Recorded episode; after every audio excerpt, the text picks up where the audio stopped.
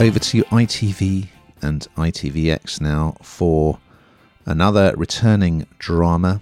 It's The Tower 2 Death Message. And here's a clip. I've assigned you Operation Egremont. Missing girl Tanya Mills. Okay, when did she go missing? 6th of September 1997, day of Princess Di's funeral. You Matthew Brannan?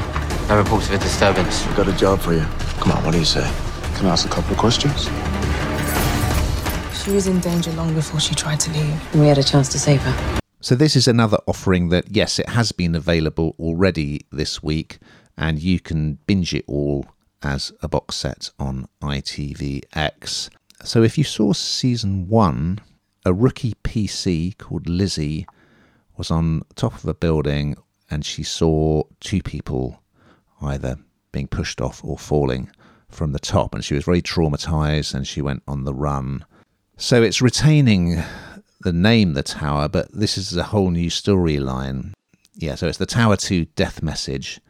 The star of it is Gemma Whelan, who I first saw in Upstart Crow. She was very funny in that. So I find it, difficult for me to adjust to see her in a straight role, but she's very good. And I mean, she's very versatile her character, DS Sarah Collins, who initially in season one she was a bit line of dutyous in that she was kind of investigating potential uh, misconduct by a police officer.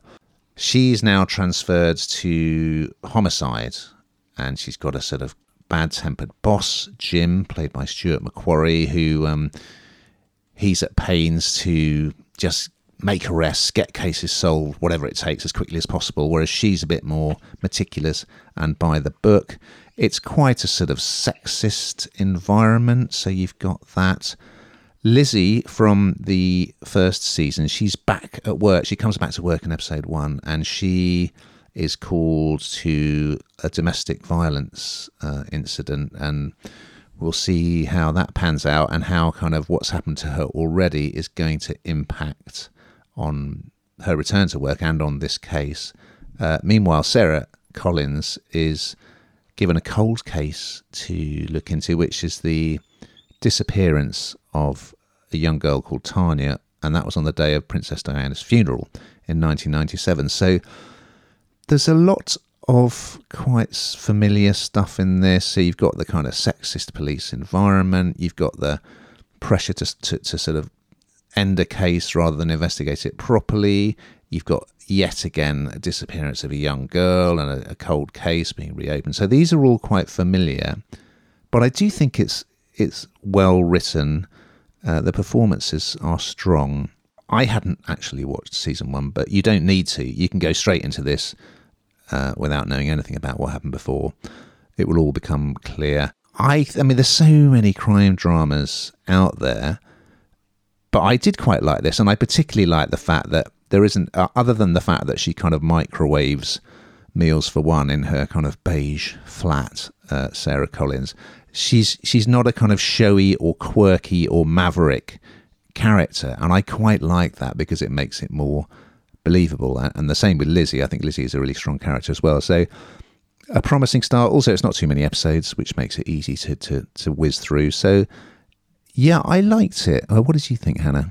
Yeah, I, it's funny. I was about to say the same thing. There are so many crime dramas around, aren't there? That it's kind of it, nothing is sort of untrodden territory, um, I guess. And but I suppose it's testament to how popular they are that they keep making them. And I think you're right. I think there's some real sort of stereotypical stuff in here. The the, the, the sort of the environment, the sexist environment, the the kind of um, the way it's set out. But then I think it probably adds to the credibility and the authenticity of the whole thing, if I'm honest. And I think the fact that we don't have a very sort of maverick person in it, like you say, really helps because sometimes they're a bit gung ho, aren't they? And you think, well, you wouldn't really do this in real life. And I think in this one, that is the case. But it's a bit like everything. I mean, of course, the drama comes from the horrendous crimes that are committed, but you would never want to live anywhere near this, these places, would you? Because they just keep coming, these crimes.